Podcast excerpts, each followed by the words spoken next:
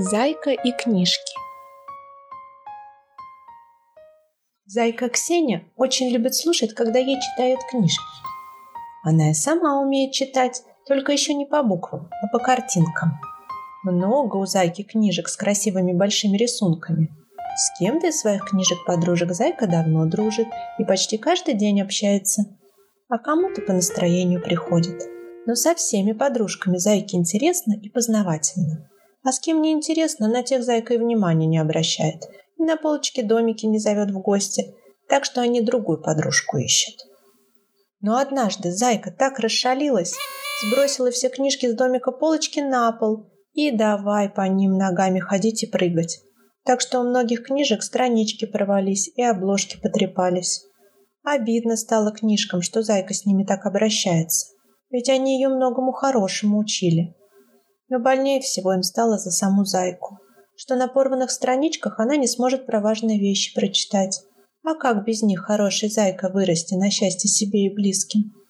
Но ругаться книжки подружки не стали, а повернулись к Зайке своими спинками-обложками и заплакали.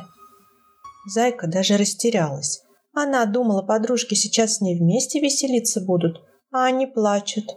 «Почему вы плачете, книжечки? Давайте вместе по комнате валяться». «Не хотим мы на полу валяться.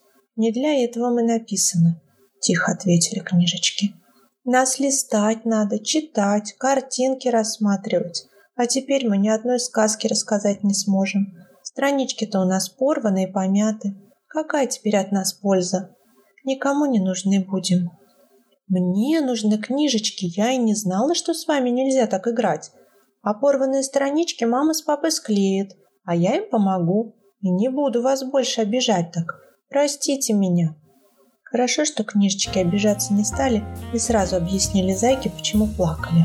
Зайка ведь не нарочно их обидела, а просто не знала, что так нельзя. А теперь научилась а за обидами и ссорами тяжелее мириться пришлось бы. Каждый надумывать бы себе стал, а так поговорили спокойно, выяснили все, и снова легко и радостно.